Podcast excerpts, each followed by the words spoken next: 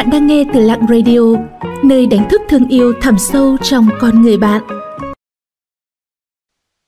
Nhân hậu ắt có phúc dày, cầm bằng cao ngạo có ngày oan gia. Mọi người thường khuyên nhủ nhau rằng làm người thì phải nhân hậu, nhưng phải sống như thế nào thì mới được coi là một người nhân hậu.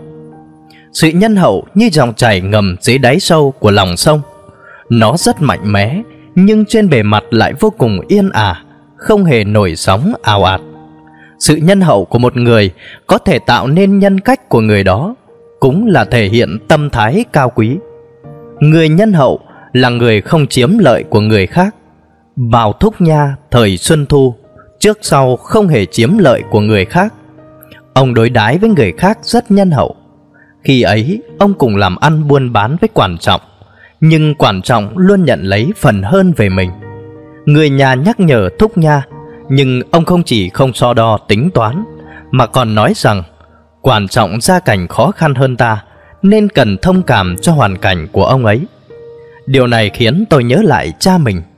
Ông thường ghi lại số tiền mừng, đám hiếu, đám hỉ của họ hàng bạn bè.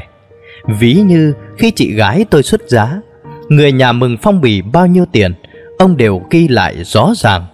Đợi sau này, khi họ gả con gái đi, cha tôi lại mừng lại cho người ta hậu hĩnh hơn một chút. Người nhân hậu không chiếm lợi của người khác, dù trong hoàn cảnh nào thì họ cũng đều sống rất minh bạch, tiêu diêu tự tại. Người nhân hậu luôn biết đặt mình vào vị trí của người khác mà lo nghĩ cho họ. Tương truyền, khi khổng tử tham dự lễ tang nhà người khác, ông đứng cạnh người nhà họ mà trong lòng cũng cảm thấy đồng cảm, như thể họ là người thân của mình vậy. Bản thân khổng tử cũng thương tiếc thay cho họ. Ngay cả cơm ăn, tâm trạng cũng không thấy thoải mái. Sự đồng cảm với người khác mọi lúc, mọi nơi cũng là biểu hiện của tấm lòng nhân hậu. Một câu chuyện hành thiện khác trong cuốn liếu Phàm Tứ Huấn cũng để lại ấn tượng sâu sắc cho tôi. Ông nội và ông cố của Dương Vinh thời nhà Minh từng lênh đênh sóng nước mưu sinh. Họ đều làm nghề chèo thuyền. Một hôm, con nước lớn dâng lên. Tại nơi con sông, hai ông chèo thuyền. Vậy là hai ông hớt hải chèo thuyền. Chỉ một lòng cứu người, họ đã cứu được tính mạng của rất nhiều người dân trong làng. Nhưng khi nạn nhân và người nhà biếu quà cảm tạ, thì hai ông đều từ chối không lấy. Có người trong vùng biết chuyện cười chê, hai ông thật ngốc nghếch, đã bỏ lỡ cơ hội kiếm cả một gia sản như vậy, cũng không biết tận dụng. Thậm chí khi cứu những người còn sống trên bờ, hai ông còn gồng mình trước con nước lớn, vớt cả những xác chết nổi trên sông. Ngày xưa, nếu không tìm thấy thi thể của người thân, thì người nhà sẽ ôm hận cả đời. Đồng cảm và dốc sức cứu vớt người khác khi tính mệnh họ lâm nguy cũng là một biểu hiện của lòng nhân hậu. Người nhân hậu biết cách đặt mình vào vị trí của người khác mà lo nghĩ cho họ. Họ sẽ dốc hết sức mình để làm những gì có thể được cho người khác. Vậy nên khi tiếp xúc với những người nhân hậu thì chúng ta không cần phải đề phòng. Họ sẽ luôn biết nghĩ tới bạn, tìm cách giúp đỡ bạn. Người nhân hậu luôn biết nhớ ơn và đền ơn người khác. Có câu nói rằng thận trung truy viến, dân đức quy hậu, nghĩa là đối đái với cha mẹ đã khuất một cách cẩn trọng, luôn tưởng nhớ về tổ tiên từ thuở xa xưa. Làm được như vậy, tự nhiên sẽ khiến bách tính trở nên trung hậu thật thà. Muốn nuôi dưỡng lòng nhân hậu của bản thân mình, thì luôn phải nhớ ơn và đền ơn những người đã từng chăm sóc giúp đỡ chúng ta không chỉ thường ghi nhớ ân nghĩa của họ trong lòng mà phải thường xuyên thăm hỏi đền ơn những bậc trưởng bối từng chăm sóc chúng ta.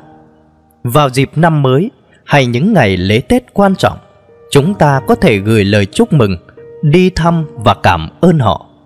Biết cảm ơn luôn ghi nhớ trong lòng, không quên thầy xưa bạn cũ là điều đáng thừa nhận. Những kẻ tham lam mới bỏ cú không phải là người nhân hậu mà là kẻ bạc béo. Người hậu đái bản thân ắt sẽ bạc đái người khác người chỉ biết ngưỡng mộ, đề cao bản thân. Ắt khó có thể dùng tình người ấm áp đối với bạn. Cho nên, người có lòng nhân hậu luôn biết ơn và tìm cách đền ơn người khác. Dùng tấm thân tình của mình mà đối đái với họ. Người nhân hậu luôn biết ơn và đền ơn người khác. Người nhân hậu biết bao dung và lượng thứ cho người khác nhiều hơn. Một người có địa vị rất cao thường không biết bao dung. Chỉ cần nghe thấy lời phê bình của người khác, họ sẽ đối đầu với người ta. Thậm chí, họ còn kết bè, kết phái, gây ảnh hưởng tiêu cực rất lớn tới cả một đoàn thể. Cho nên địa vị của người càng cao thì nên càng cần có một tâm thái cao. Từng lời nói, hành vi của họ, nhất cử nhất động, đều cần khiến cho bộ mặt của đoàn thể ấy ngày càng tốt hơn. Thân ở nơi quan trường càng dễ tu hành những người làm quan có địa vị càng cao, lại càng dễ tu hành. Bởi lẽ tầm ảnh hưởng của họ rất lớn.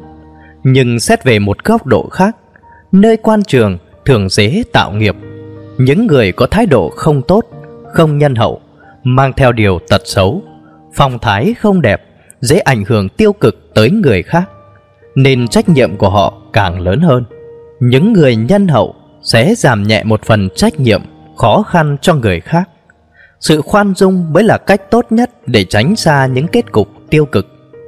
Người nhân hậu biết bao dung và lượng thứ cho người khác nhiều hơn. Người nhân hậu không chỉ trích, không làm khó dễ người khác. Khi một sự việc đã xảy ra rồi, mới ở đó trách mắng người khác cho hạ giận, sẽ làm tổn hại tới đức của mình.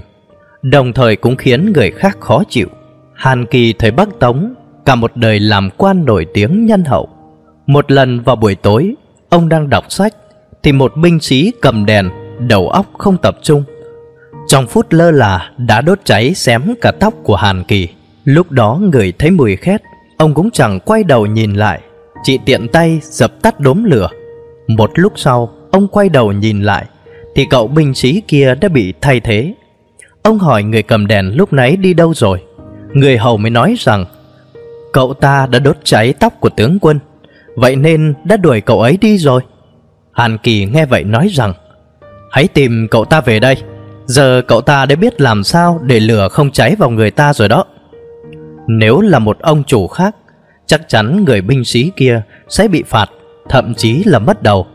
Nhưng hàn kỳ không nhẫn tâm, chỉ vì một sai sót nhỏ mà trách phạt người khác, nên mới cho gọi cậu ấy về. Cậu binh sĩ cảm động nguyện một lòng trung thành với hàn kỳ suốt cả cuộc đời.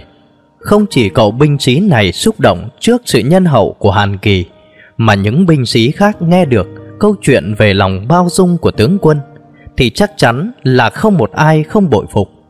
Như vậy chẳng phải sĩ khí của quân đội cũng nhờ đó mà tăng lên ngùn ngụt hay sao? Đối xử nhân hậu với người khác chính là trí tuệ thượng đẳng người nhân hậu biết cách chừa lại một đường lui cho người khác. Họ không chỉ trích quá mức, cũng không gây khó dễ cho người ta. Người nhân hậu không chỉ trích, không làm khó dễ người khác. Người nhân hậu có thể làm tròn chức trách của bản thân. Cổ ngữ có câu, huỳnh hiếu hảo, đệ cung kính. Cha tử bi con hiếu thuận. Ý muốn nhắn nhủ rằng, chúng ta cần có trách nhiệm với người thân của mình không chỉ cần hiếu kính và yêu thương đối với cha mẹ của mình, mà còn cần mở rộng tấm lòng tới cả những bậc trưởng bối và những người thân khác. Cách ngôn trị gia của chu tử có câu rằng, thấy người thân hàng xóm, gặp cảnh khốn cùng, phải biết quan tâm, an ủi họ. Đây chính là biểu hiện của một người chọn tình vẹn nghĩa. Không chỉ giới hạn trong mối quan hệ cùng huyết thống, người nhân hậu còn biết đùm bọc cả những người xung quanh để làm một người nhân hậu, giống như những gì đã nói ở trên, thực ra cũng không phải là điều quá khó bởi chúng ta đều có thể làm từ những điều nhỏ nhặt nhất trong cuộc sống này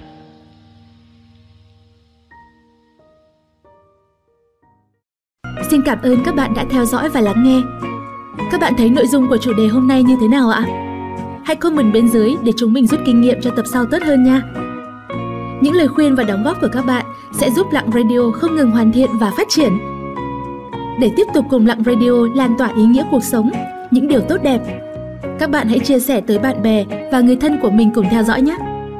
Bạn cũng đừng quên đăng ký kênh và ấn vào hình quả chuông bên cạnh để nhận những thông báo cho bài viết tiếp theo. Xin chào và hẹn gặp lại!